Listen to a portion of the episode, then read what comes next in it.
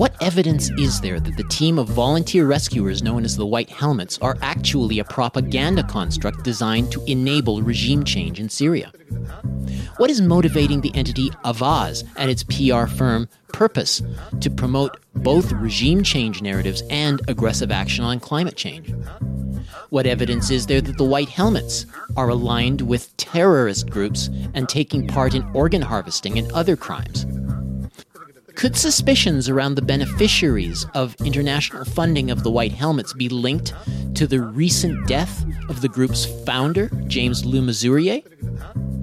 Why are some on the ground journalists in Syria being targeted by a sophisticated media smear campaign?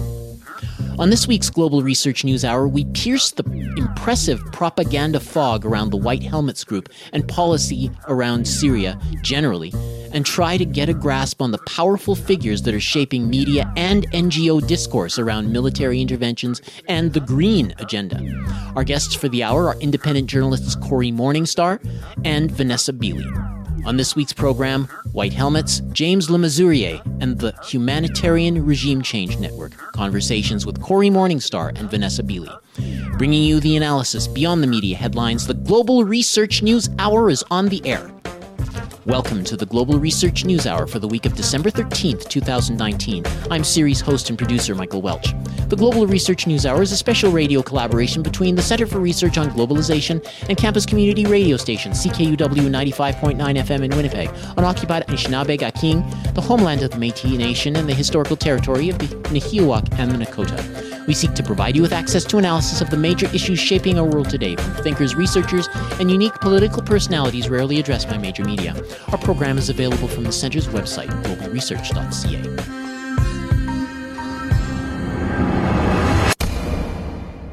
We'll begin our show with News Notes, a sampling of articles from the Global Research News site.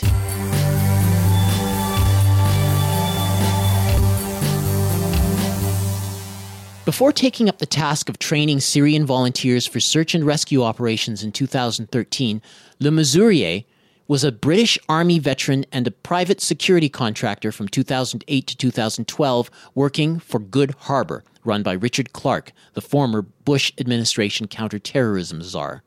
Much like Erik Prince of the Blackwater fame, Le Mesurier's work included training several thousand mercenaries for the United Arab Emirates, Oil and Gas Field Protection Force, and designing security infrastructure for the police state of Abu Dhabi, a job description that helped him recruit Syrian volunteers from refugee camps in Turkey willing to do dirty humanitarian work in enclaves carved out by militant factions in Syria's war zones. In this line of work, one is likely to make powerful enemies, including intelligence agencies and militant groups. He could have been killed by any one of them. In particular, the White Helmets operate in al Nusra Front's territory in Syria's northwestern Idlib province and are known to take orders from the terrorist outfit. That comes from the article White Helmet's founder was allegedly assassinated. Turkish report by Nauman Sadiq, posted December 11th. When our own government no longer sees us as human beings with dignity and worth, but as things to be manipulated, maneuvered, mined for data, manhandled by police, conned into believing it has our best interests at heart, mistreated, and then jails us if we dare step out of line, punishes us unjustly without remorse, and refuses to own up to its failings, we are no longer operating under a constitutional republic. Instead, what we are experiencing is a pathocracy tyranny at the hands of a psychopathic government which operates against the interests of its own people except for favoring certain groups. So, where does that leave us? Having allowed the government to expand and exceed our reach, we find ourselves on the losing end of a tug of war over control of our country and our lives. And for as long as we let them, government officials will continue to trample on our rights, always justifying their actions as being for the good of the people. That comes from the article Sin Taxes and Orwellian Methods of Compliance That Feed the Government's Greed by John W. Whitehead, posted December 11th, originally published on the Rutherford Institute. China has invested heavily in railways in remote areas like the Three Gorges, Qinghai, Xinjiang, and Tibet. in an attempt to connect the length and breadth of the country with convenient and fast transportation. Chinese leaders recognized from the beginning that economic development follows transportation, and thus maintaining control of the transportation infrastructure derives from a determination to distribute the benefits of development to the entire nation. The reality is that not all infrastructure is destined to be financially profitable, profitability being the only measure by Western standards. A privately developed railway system would be built only on the most profitable routes, those likely to amass billions for their owners, but that would leave perhaps half the nation destitute for transportation and sentenced to perpetual poverty. Thus, railway privatization would saddle China's central government with the costs of building all the unprofitable routes without benefiting from the profitable segments. That comes from the article From Shanghai to Chongqing, the world's most expensive railway by Larry Romanoff, posted December 11th. Unlike the USSR, which kept oppression confined within its borders and those of neighboring countries under its sphere of influence, Britain together with the American empire, to which it handed over the baton of imperialism after WW2, has interfered on pretty much every continent except Antarctica. In modern times, we see the UK, now a vassal of the US led NATO empire, condemn nations that refuse to submit to Western hegemony. Apologists for empire claim it brought progress such as railways, infrastructure, education, cricket, as well as free trade and order, i.e., Pax Britannica, interest, Irrespective of whether such gifts were appreciated by occupied nations, this line of reasoning opens up a dangerous precedent. For example, supporters of Stalin overlook his despotism by crediting him with rapidly industrializing an underdeveloped nation that later played a major role in defeating Nazism is bestowing upon him an honor that instead belongs to millions of rank and file soldiers, officers, and commanders of the Red Army. That comes from the article Divide and Conquer Tactics Millions of Deaths Triggered by the British Empire by Tomasz Pierscionek, posted December 11th, originally published on RT. These are just a few of the featured articles appearing last week on the Global Research website. Regular visitors to the site are encouraged to send monetary contributions by fax, mail, or online. Just go to globalresearch.ca and click Donate on the menu bar.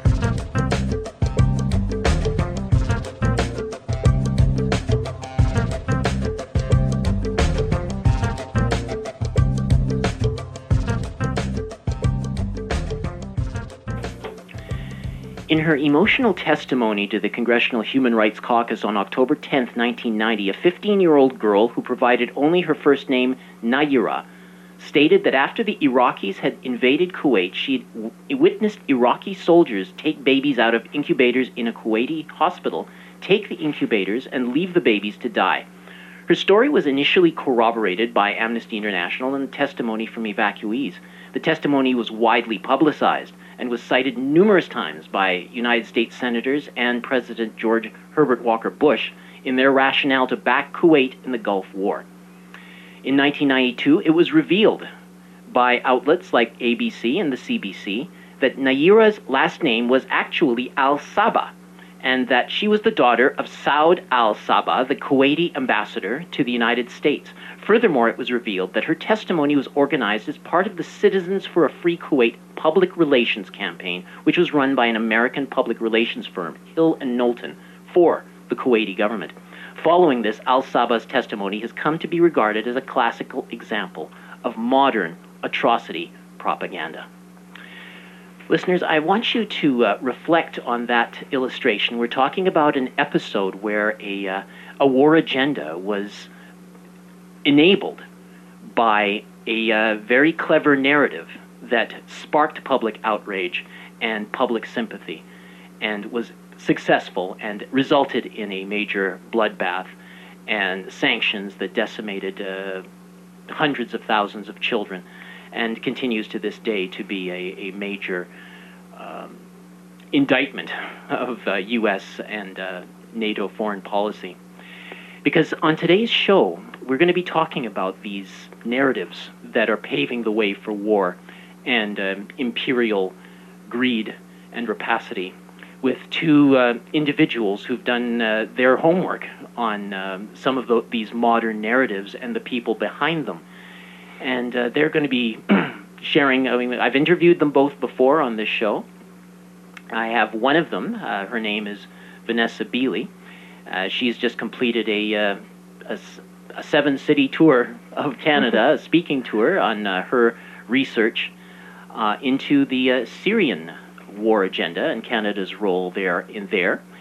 And uh, of course, on the other on the line, we have uh, Corey Morningstar, who we've again we've had on the show program before. She's uh, you know uh, one of the leading writers on uh, what's been called the the nonprofit industrial complex and how that has had a corrosive impact on the uh, environmental movements and in, environmental and social consciousness. So before I bring them on, I want to take a, a couple of minutes more just to introduce them briefly. Uh, Vanessa Beeley is an independent journalist and photographer who has worked extensively in the Middle East, on the ground in Syria, Egypt, Iraq, and Palestine, while also covering the conflict in Yemen since 2015. In 2017, Vanessa was a finalist for the prestigious Martha Gellhorn Prize for Journalism, which was won by the much acclaimed Robert Parry that year. In 2018, Vanessa was named one of the 238 most respected journalists in the United Kingdom by the British National Council for the training of journalists. And in 2019, Vanessa was among recipients of the Serena Shim Award for uncompromising integrity in journalism. And she writes uh, regularly to uh, Mint Press News, 21st Century Wire, The Last American, UK Column, and Global Research, among other independent outlets. And uh, joining us by phone, as I mentioned, Corey Morningstar, independent investigative journalist, writer, and environmental activist focusing on global ecological collapse and political analysis of the non-profit industrial complex. She resides in London, Canada, and her recent writings can be found on Wrong Kind of Green, The Art of Annihilation, and Counterpunch. Her writing has also been published by Bolivia Rising and Cambio, the official newspaper for the plurinational state of Bolivia, or maybe at least, I'm not sure if that's still the case, but hmm. uh, at any rate, Vanessa, Corey, welcome to uh, the Global Research News Hour. Good morning. Good morning, Michael. Okay, so um, it's great to have you on. Um, we might start uh, by maybe just uh, chatting a little bit about some of the uh, important recent developments that uh, have uh, surfaced in, in recent weeks. Uh, now, Vanessa, you well, both of you actually have, have done research into the white helmets. Mm-hmm. I know that you know, Corey, uh, as far as I know, Corey pretty much initiated or yep. was one of the major uh, uh, you people in instigating this mm-hmm. research, and I know Vanessa, you uh, picked up that baton pretty uh, adeptly. And, well, yeah, I mean, Corey, uh, Corey put me on the road to the white helmets, let's say, and also educated me extensively on the NPIC and the NGO complex. I mean, I owe a lot of the knowledge that I have now, um, which is nowhere near as extensive as Corey's, to, to Corey herself. So, um, big thanks to Corey for that. Mm-hmm. Well, Van- Vanessa's very modest.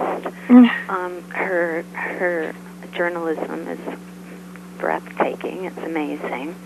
And actually, when I when I um, sort of delved into that, when I came across that, and that's when I actually came into contact with Vanessa. And as you say, Michael, she um, picked up the baton, and I mean, Vanessa you know, I quickly observed that Vanessa was just so in such an amazing, meticulous um, journalist with such integrity that that allowed me to focus, go back and be, continue to focus on the um, environmental ecological movement because Vanessa needs no help whatsoever, really. Um, just people sharing and reading her work. I mean, she's done such a brilliant job. I can't think of anyone that's done such great work.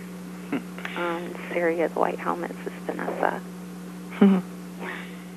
yeah, there's been, uh, of course, uh, the the work on the White Helmets has uh, very much made you, Vanessa, a uh, a figure of, well, shall we say, controversy, uh, especially within mainstream circles, and the idea that uh, these the White Helmets that, that there is a factual basis uh, which you've provided in, in mm-hmm. your, your talks and in your writing and articles, for the idea that they are aligned with these uh, uh, Nusra elements and uh, the, the Al Qaeda factions that have entered into uh, Syria.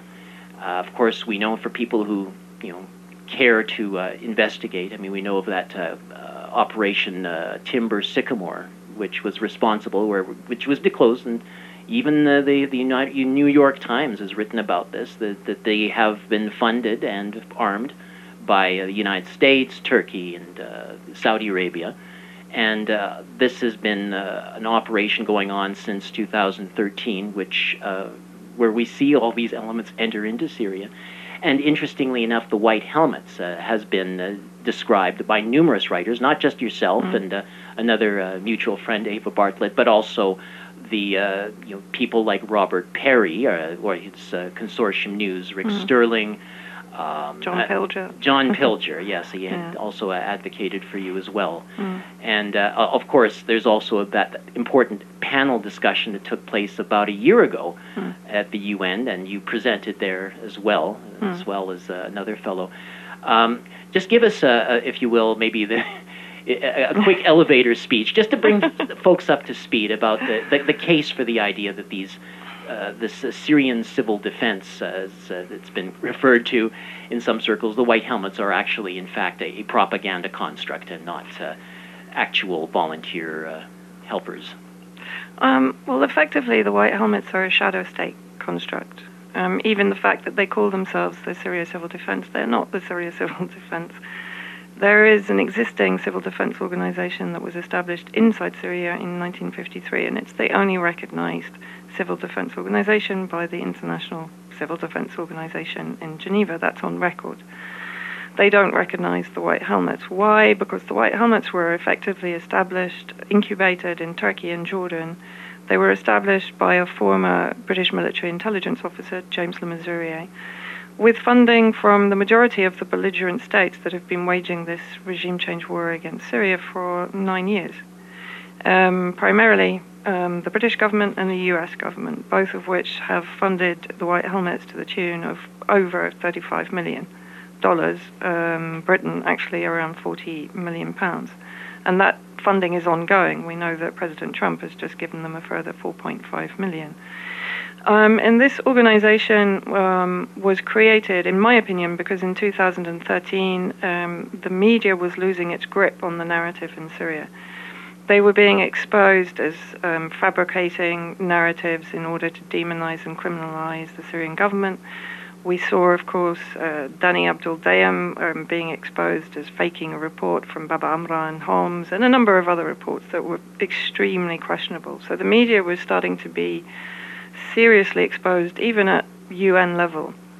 So, in my opinion, at this stage, um, they decided to bring in not only to increase funding to some of what they call the citizen journalists, the embedded journalists in the areas occupied by the terrorist groups, so affiliated to the terrorist groups or certainly sympathizing with the terrorist groups dominated by Nusra Front, by Al Qaeda.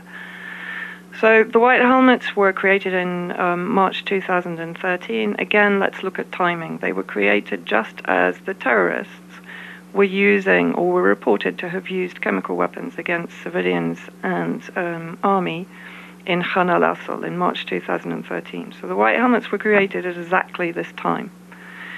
Six months later, of course, we had, as the inspectors arrived to investigate the alleged use of um, chemical weapons by terrorist groups, which has been denied throughout this conflict, um, as the inspectors arrived in uh, Damascus in August 2013, lo and behold, a chemical weapon attack took place in eastern Ghouta and the suburbs of Damascus, which um, many believe was another was the first of the staged events depicting a chemical attack to to criminalize and vilify the Syrian government.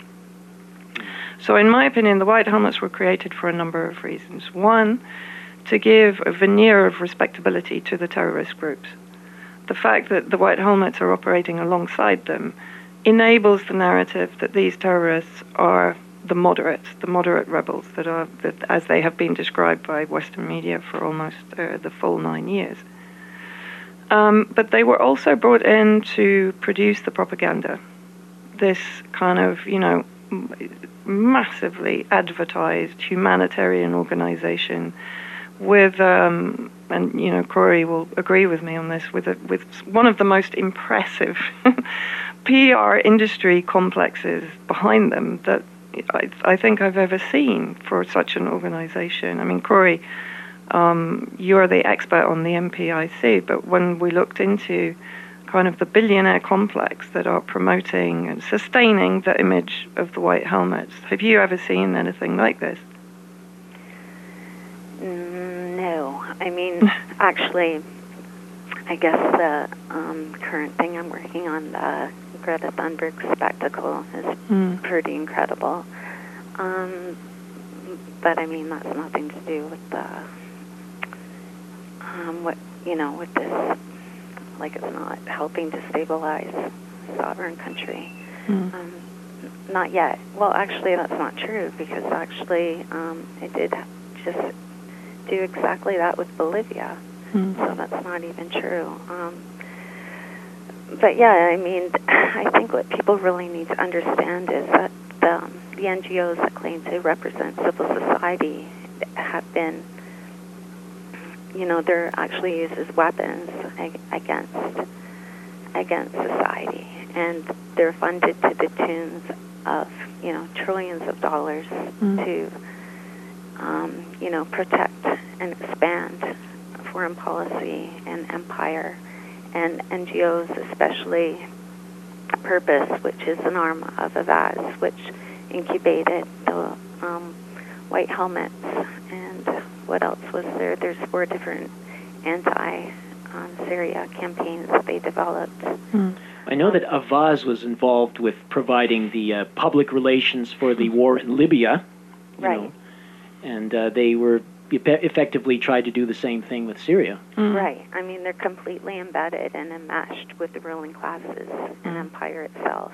Could you just give us a again maybe a, a, a elevator speech, thumbnail sketch, hmm. purpose, and uh, and and who who's backing them, or, or, any important figures that gives us some insights into their potential motivation for uh, well, their per- interest here. Sure, like purpose is an arm, and keep in mind I've been writing for the past year about um, the Greta Thunberg orchestrated campaign spectacle, so um, I don't have everything at the tip of my tongue on Avaaz because I haven't been um, writing um, deeply about that of late. But basically, Purpose is an arm of Avaaz. Um, the same, I believe, three the same founders of Avaaz are that of Purpose. Um, their motto is, is actually we remake the world.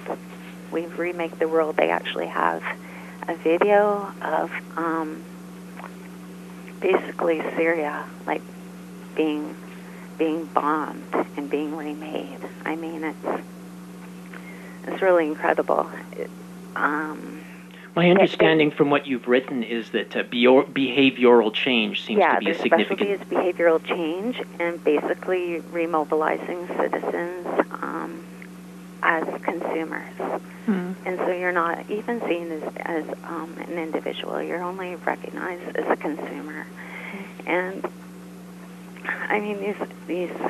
I think people are starting to understand now that the nonprofit industrial complex is a really um, dangerous structure that protects. I mean, especially for any environmental movement, social justice movement, it really needs to be torn down. And I think that's why Vanessa's work is so incredibly important. People are starting to see through this I mean, just yesterday I saw someone posting, and they said from the, and I'm sure it's someone that reads Vanessa's work as well, and they said from the, you know, few years they've been reading Wrong Kind of Green, now they're able to watch a video um, such as produced by White Helmets or Purpose Avaaz, um, Global Green New Deal, and they're able to see it without Vanessa or I or someone else deconstructing it, they're able to deconstruct it themselves.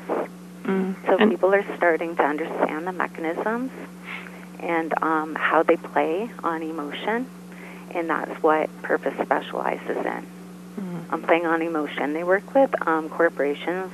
Um, they're embedded with institutions like the United Nations, World Economic Forum, World Bank, um, governments. Um, so Bill Gates. They're very, very much part and parcel of the ruling classes. Mm. I want to bring back, you know, Vanessa, because Corey, you just mentioned uh, Vanessa's very important work, which includes on the ground reporting in Syria, all over Syria. Well, not quite all over Syria. She doesn't go into those areas that are rebel controlled places where, uh, you know, places where, for example, reporters like James Foley went in there and got his head cut off. So uh, I, I think that's probably understandable. Yeah, but it's but it's also that's a really interesting point because that raises the question: How do organizations, media organizations like uh, CNN, uh, manage to get into these areas? Clarissa Ward, uh, Arwa Damon. How are they managing to get into these areas and not get their head chopped off? Right? You you have to make the assumption that these media outlets, these reporters, are working in collaboration with the armed groups, which are dominated by Al Qaeda and ISIS. And, you know, I don't see any differentiation between mm-hmm. ISIS and Al Qaeda. ISIS was but, what you're saying, of, just just to clarify, yeah. I mean, you're not just asserting that. You're saying what what other explanation when other reporters go in there, you know, and well, no, I mean, I'm I'm I did an in-depth research into one particular journalist, Martin Chulov uh, of the Guardian, and I think, you know, he simply okay. exemplifies this statement. Um, and Alex Crawford recently was also in Idlib and was basically being escorted by Al Qaeda terrorists, known terrorists. Yeah. So we have to start raising the questions. You know, these are embedded, while they claim that I am embedded with the Syrian Arab Army, I'd rather be embedded with an army that's defending its country against a terrorist invasion than be embedded with the terrorist groups that are committing the atrocities against the Syrian people. Mm-hmm. You know, that's a very clear statement, and that's that's verifiable. But Martin Chulov um, of the Guardian, when I looked through all of his reports, I mean, quite extraordinary. He entered East Aleppo from Turkey, so illegally entered Syria. He was embedded in East Aleppo with the armed groups, which were dominated by Nusra Front. He was interviewing a leader of those armed groups while colleagues or, or journalist colleagues were imprisoned in the Eye and Children Hospital less than 500 meters away from him. And yet, that was never reported on by him. The testimony is there from people like Theo Padnos of the, their treatment at the hands of the same terrorist groups that were effectively um, offering hospitality to Martin Chulov. So we have to raise the question why were these journalists able to fraternize with mass murdering terrorists and come and go with impunity, while other journalists didn't have the same luck? You know, valid that, that, question. It's it's a very valid question. You're listening to the Global Research News Hour, broadcasting from CKUW 95.9 FM in Winnipeg and from partnering radio stations across Canada and the United States.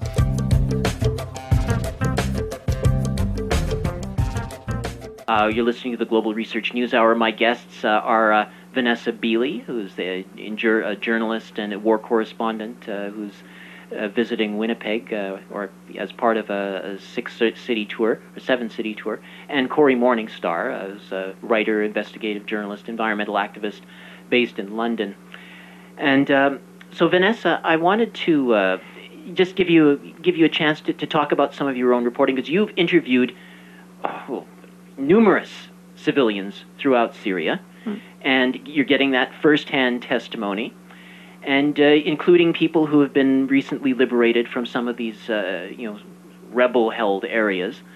And uh, they, are telling you uh, quite a different story from what uh, people in the West and, and people who rely on mainstream media and even a lot of independent media are hearing about the situation in Syria. Could you maybe highlight a couple of uh, poignant examples, if I could put it that way, from your well, um, I think for me, probably the most um, poignant was um, the testimonies that I received when East Aleppo, 25% of the city of Aleppo, which was besieged for almost five years, was liberated in December 2016. And I was basically there um, going from district to district um, as it was liberated and speaking to civilians literally as they ex- escaped from the incarceration they'd been submitted to for five years.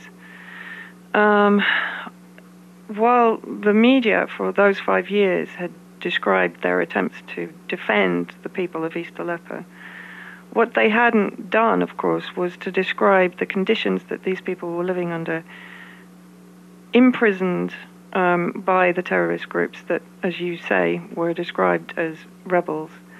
Um, but the reality was that people were being uh, tortured, they were being detained, they were being executed.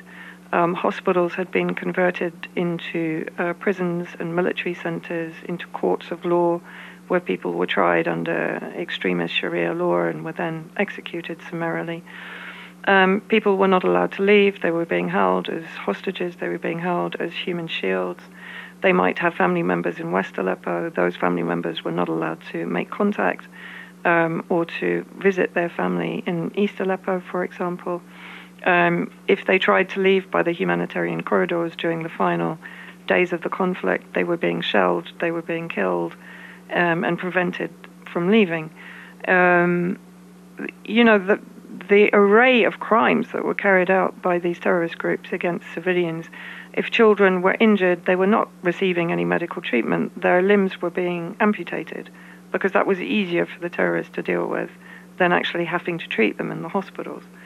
Um, all the hospitals that were claimed to have been destroyed by the um, Syrian and Russian military campaign to liberate the area were not destroyed. They were many of them were still operating as military centers or prisons. Those that were operating as hospitals were only treating um, the military um, armed groups. Um, so fundamentally, what all these liberated areas have demonstrated through testimony from civilians, from myself actually visiting, for example, in East Aleppo, the hospitals that were claimed to be destroyed, is the sheer mendacity of the media in the West. You know, they fabricated the narratives. I mean, I remember standing in the streets in East Aleppo as the area was being liberated and hearing the UN put out a report that the Syrian Arab army were raping the women in those streets. This was picked up by all the Western media who were not present in East Aleppo and immediately disseminated as a, as a factual story. Um, I did a report for RT at that time. I was standing in the streets. I said, you know, this is absolute rubbish. The majority of the Syrian Arab army who are liberating this area come from this area. They're not going to put their lives on the line to rescue their own families and then rape them. There is no, I mean, we're laughing, but this was one of the most. to uh, question these claims. Well, more than good reasons. I mean, it didn't happen. I was there. Yeah. It did not happen. You know, Yeah. I saw Syrian Arab army carrying old ladies down the stairs, helping them out with their luggage, putting them into trucks, and making sure that they got to the medical centers, giving uh, exiting civilians tea and, and food. For some of the children, it was the first food they'd had um, for months. What are the civilians that you've been speaking to? What are they saying about the white helmets? Uh, uh, what what percentage of them, if I could put it that way, are uh, you know promoting their work uh, rescuing people from the rubble? The Syrian civilians, the majority, apart from uh, the armed groups, the terrorist groups, reject the white helmets. Uh, absolutely 100%.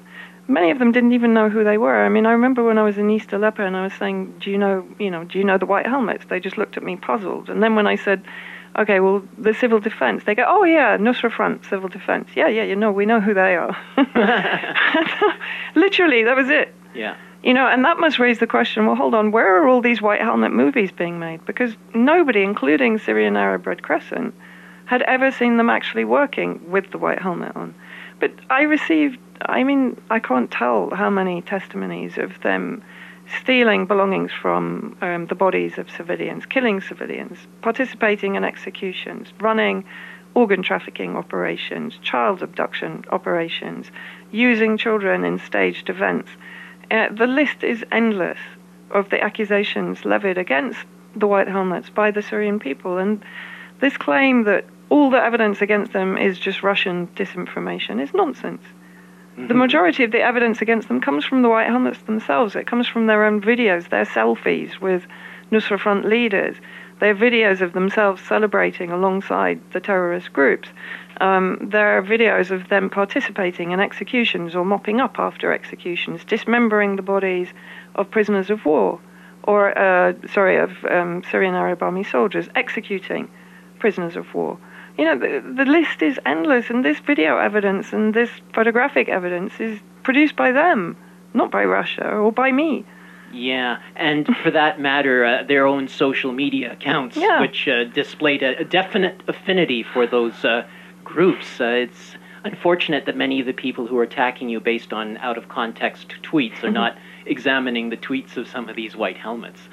Um, but uh, another important point uh, I think we need to mention is that the white helmets uh, that, and their videos uh, are, are apparently also being used as uh, effectively as foreign correspondence. You know that we're just taking these videos. We don't have any corroboration or verification. What airstrike is this connected with?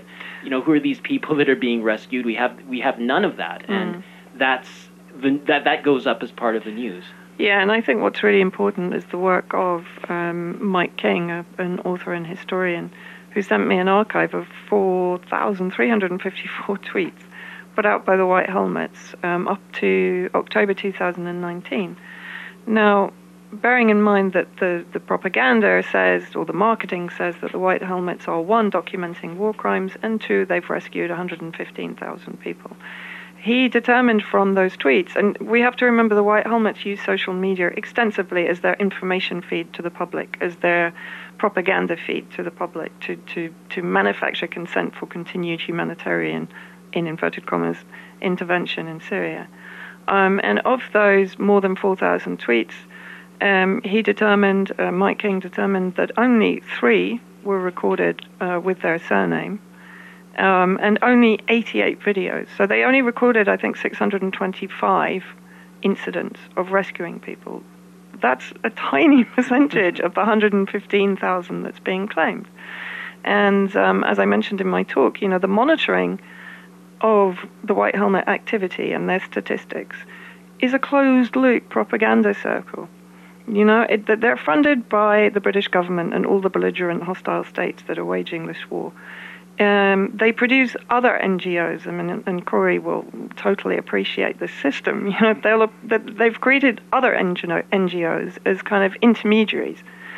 Then they rely on those implementing partners, as they call them, like Mayday Rescue, established by the founder of the White Helmets to act as an intermediary. Um, they rely upon Mayday Rescue to gather the stats from the White Helmets. So all of these organizations are funded by the governments that have a declared interest in regime change in Syria to provide them with the stats which justifies their presence in Syria.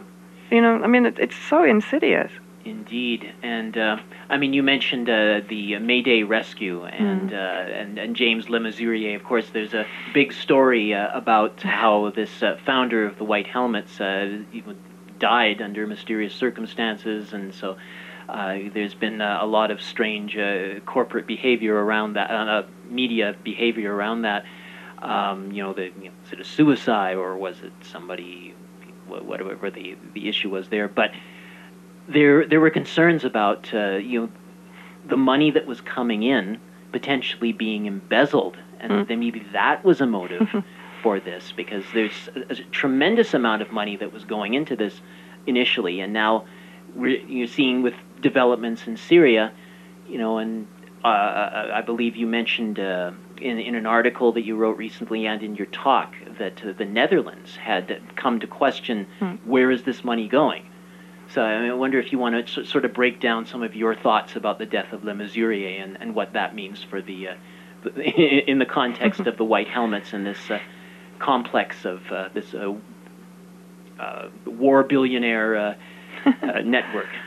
Yeah, I mean, um, what was extraordinary was when uh, the death of Le Mesurier kind of broke on social media in particular was the, the flurry of reaction from um, various media uh, individuals on Twitter. I mean, Mark Urban from the BBC put out a series of tweets in which he effectively said that the criticism of the White Helmets and James Le Mesurier was a prelude to murder. That was his his actual description of this. So clearly pointing the fingers at you know people like myself, even like Cory, like anybody that has criticized the White Helmets, particularly of course Russia.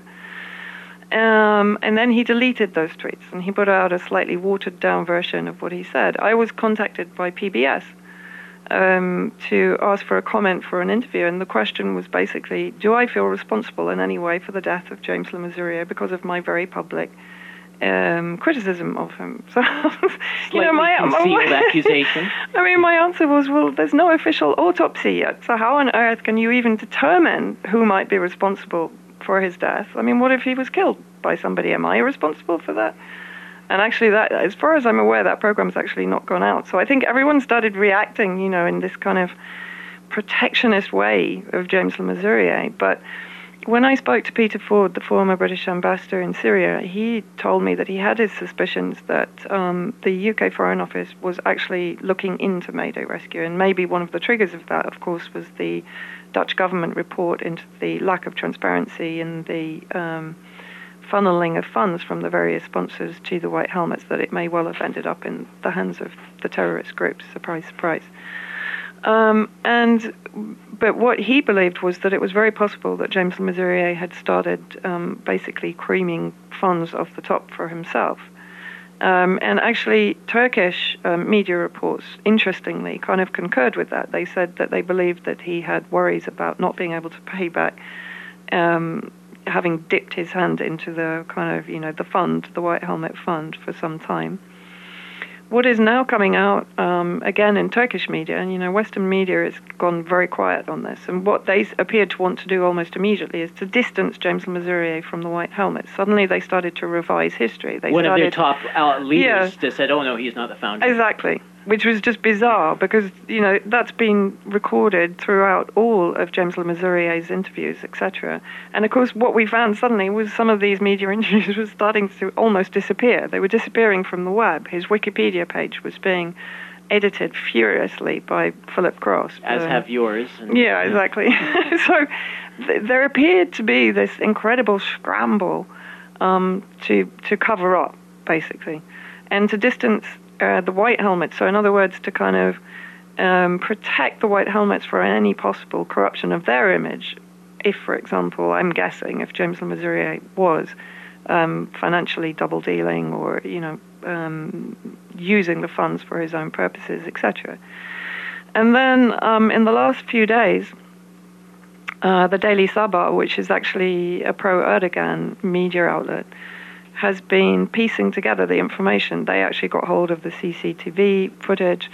Um, what is interesting is Emma Winberg, the wife of James Le Mesurier, has very clear connections herself to the UK Foreign Office. She worked within the Foreign Office for some time as a political officer, which is a euphemistic term for someone that's embedded um, with the various groups that are used to destabilize countries like Syria. In other words, you know, the, protecting the armed groups as such. Um, and she also was co-founder of Incostrat uh, with Paul Tilley. Now, Incostrat um, was funded by the same Conflict Stability and Security Fund um, to, that funded the White Helmets and Mayday Rescue and various other organizations to produce PR um, for some of the most tyrannical armed groups, including Jaish al-Islam, which occupied Douma. So th- there's a clear kind of connection um, with the British Foreign Office with Emma Winberg. Now, Emma Winberg's testimony is now proven to be false. She basically said um, took a sleeping pill at 2:30 a.m., but there is now witness testimony that they were arguing at 3 a.m. Um, Farik, um, Farouk Al Habib, who was uh, a member of both Mayday and White Helmets, visited Mesurier earlier that day. That wasn't recorded in Western media, only in Turkish media. And now the theory that Sabah are putting out is that Mesurier climbed out of the window to escape somebody that had come into the apartment. He got onto the roof and he tried to jump a relatively short distance from the roof um, to the next roof, we assume to escape, and he fell. He missed the he missed the jump. That is what they are now concluding, based on the CCTV footage, based on the evidence that they now have. So it's looking more and more likely that actually it was a bit of a hit on James Mesurier. Quite why, of course, at the same time the Douma chemical weapon attack narrative was failing, it was being shown that Mesurier was responsible for meeting with OPCW leaders in Turkey and producing um, witnesses to provide evidence for the now proven to be uh, fabricated uh, reports. Yeah, there were whistleblowers who came forward, Yeah. and uh, you know higher ups uh, mentioned basically what it, it turned out is that they were suppressing evidence that would have uh, changed the, the the conclusions of the report, and that, Mm. that for example a canister that was that had to have been delivered by hand and. Uh, and other issues. Uh, interestingly enough, there was a, um, a reporter uh, with Newsweek, mainstream media, and uh, it was an interesting um, that he was uh, he, he was threatened. Uh, like they basically no, he he he had shown his intention to display this information, Hmm. and they were they they were saying no, we're not going to publish that, and uh, they were talking He about it confidentially. So yeah, he ended up resigning Hmm. from that uh, Yeah, position. Tarek Haddad. Yeah. Yeah, and uh, he said that, um, and I quote from his uh, tweet I have collected evidence of how they suppressed the story, in addition to evidence from another case where info inconvenient to U.S. government was removed, though it was factually correct, he said. And uh, also, he said, I was threatened with legal action you know, from the employers, uh, you know, ha- having uh, inserted that uh, confidentially. Confidentially clause into the contract, apparently for an occasion just like this. And he also stated that he's seeking legal advice from specialists in whistleblowing, and that, quote, at the very least, I will publish evidence I have without divulging the confidential information. Interesting, coming from a mainstream media reporter, uh, basically, you know, so it's. It's interesting that uh, people who are picking up on this sort of thing and, and the way the media is is reacting to all of this uh, information. And, and on the topic of the media, I just want to mention another figure, the legendary American journalist Seymour Hersh. Uh, he researched and refuted the assumptions uh, of, that, that were put forward by uh, people like this uh, Giovanni woman who's. Uh, No. what was that uh, in the. Uh, Janine Di Giovanni. Yes, Mm. yeah. She, she, one of your, uh, she, she's, she's made a, a minor career out of uh, attacking you uh, uh, and uh, you know, trying to discredit you. And uh, anyway, he's uh, regarding the August 2013 chemical weapons attacks near uh, D- Damascus. He put out an investigation called uh, the Red Line and Rat Line, which provided the evidence that it was the, that the, gas attack was carried out by opposition groups. Uh, you know, this is the guy who broke My Lai, okay, uh, the, the My Lai massacre. He has a Pulitzer Prize sitting on his mantle. And he can't get this published anywhere in the United States. He had to have it published by the London Review of Books. Okay, so th- this is one other, one more example of how mainstream media is dropping the ball, and uh, they're they're using I like not only a Giovanni and uh, I can't quite remember what uh, outlet she was uh, writing from, uh, but uh, another one, uh, Chris York. Okay. Uh, that he, one of his articles was the. Uh, Not one. There were quite a few. Oh, no, no. I, I mean, in terms of Oh, yeah, some of the attacks that you've had to experience, the, the the spears, they've uh, been ci- citing a, an article that came out uh, around the time you got into Canada and talking about how. Uh, well, you know, a, a lot of these usual attacks against you. But the point is that Chris York, I believe he started his uh, discreditation campaign against you around the time that this uh, uh, Emma Winberg became the chief impact officer Yes. for May Mayday, Mayday Rescue, Rescue. Yeah, which is absolutely. an interesting. Again, Yeah. getting back to the timing Well, in question. fact, all the media smear campaign began after she joined Mayday was his not like the lead, and then it Yeah, he, he avalanche? basically led in, um, and then it was picked up by people like Olivia Solon at um, Guardian. Guardian, uh, Oliver Kamm, you know, a well-known uh, protector of establishment, NATO intervention, um, globalism, etc., and um, uh, various others. I mean, the Syria campaign, which you know Cory will recognise. Yeah. They produced, I think they were the best. They produced a 48 page report in which I was described, I think, as I, I, don't think I was by then the goddess of propaganda. I think I was a little bit more, hmm. you know, lower down the scale. It was Brian Whitaker that yeah. took it up to goddess. That, that was propaganda. a Giovanni line, the goddess of Syria. Well, yeah, no, but she picked that up from Brian Whitaker. Brian oh, Whitaker was the okay. one that created that. Let's let's give him credit for okay. Sure, we went on pleasure at plagiarizing. But I mean, I'd like to just ask Cory here because um, you know, with your work on on Greta, you've also received um, a huge amount of backlash from um, not only social media but also in the media itself. And I wanted to just ask Cory what she thinks is causing this because very clearly her work is not attacking Greta as a as a kid, as a person, right? It's attacking those that are exploiting her. And we had the same thing with Bana al-Abed, you know, because we were saying this kid's being exploited to basically promote war, um, and this is child abuse, in my opinion.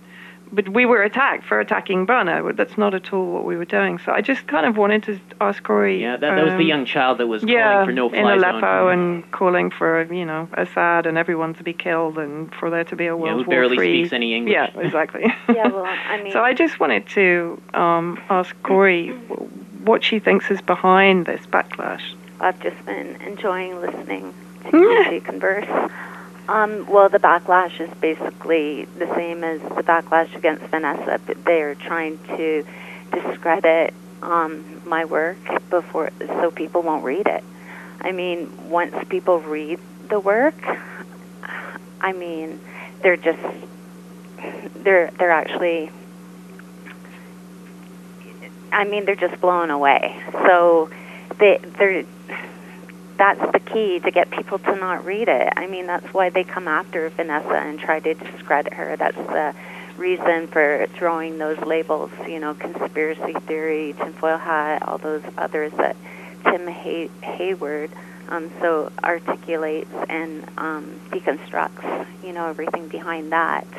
Um, they just basically don't want people to read Vanessa's work because once they read it, they, they begin to understand. They begin to see through, you know, the the manipulation, the media manipulation, the nonprofit industrial complex manipulation. People start to see through it, and then they'll begin to follow the work of journalists like Vanessa, journalists like um, myself, like others. And so it's really, really important for them to keep that up. Um, but it, I mean, it doesn't work. People a lot of it, like the attacks on my work by Monbiot, the Guardian, which is, you know, um, an arm of Empire, they, all that's done is put people towards my work, read the work, and then they follow the work, and they're like, just what's going on? It's Vanessa's. It's, um, you know, like like Vanessa's work, my work's meticulous. It's detailed. It's overly detailed. I mean, it has to be, or people wouldn't even believe it. You know, we're writing about stuff that other people will not write about. No one funds this type of work. You know, um, we're not. We don't have millions of dollars of foundation funding. People, this is not the type of work. You know that that anyone's going to get behind. I feel it kind of important. I, I, just want to point out at this point that uh, a lot of the, uh, the, the hit pieces that have been going out against uh, Vanessa and, and Eva and, and yourself, Cory, uh, just to, to follow up on that. I mean, it's, it's, it's I find it kind of remarkable how little actual they they actually address the, the things that you're saying, the, no, the facts that you put on Slay. It's mm-hmm. it's all guilt by association yeah. and uh, yeah. you know things like you know a cleverly cropped uh, picture of, of Vanessa with Bashar al-Assad, and ignoring the context. I yeah, mean, that's never, not an accident. They never address what's been written. No. They never come back and say this isn't true, this isn't factual. It's just, um, you know, basically, like I said, the labels, right? The framing. I mean, that's what NGOs do. That's that's how they're effective. They work on emotion. They work on conformity, peer pressure. They they work on framing, on language and it's very, very effective. And Vanessa's work helps, you know, unveil that. Um, my work, the same. That it helps unveil that. We we need more people writing about this. I mean, Vanessa is such a role model for anyone who um, is interested in journalism, who wants to work towards a better world, who wants to work against imperialism. You know. Um, forget about going to to school. should apprentice under Vanessa, follow her lead, follow her work. I mean, we need more people doing this. We there's only so so much one person can write about. I mean, the amount of work that Vanessa's done is mind blowing. Mm. I mean, I'm like. Well, I, I just. So we, much. I, have really been. My voice, so much gratitude. I mean. No, but I mean the same goes out to you, Cory, and, and to I mean journalists like Whitney Webb at Mint Press News, yeah. who's also. Oh yeah, doing, she's amazing. And it's yeah. exhausting work. Yeah, it is. And it and it's you know you just feel like the weight of the world is on you, and it it literally, you know, to have that to have that empathy, it just literally suck, can suck the life right out of you. So it takes like a lot of strength, you mm-hmm. know, and you have to be able to, um, you know, like wear a shield, you mm-hmm. know, against all the people coming after you. You know, people that are funded and paid to protect and further the interests of foreign policy empire. Like it, it's you know not easy.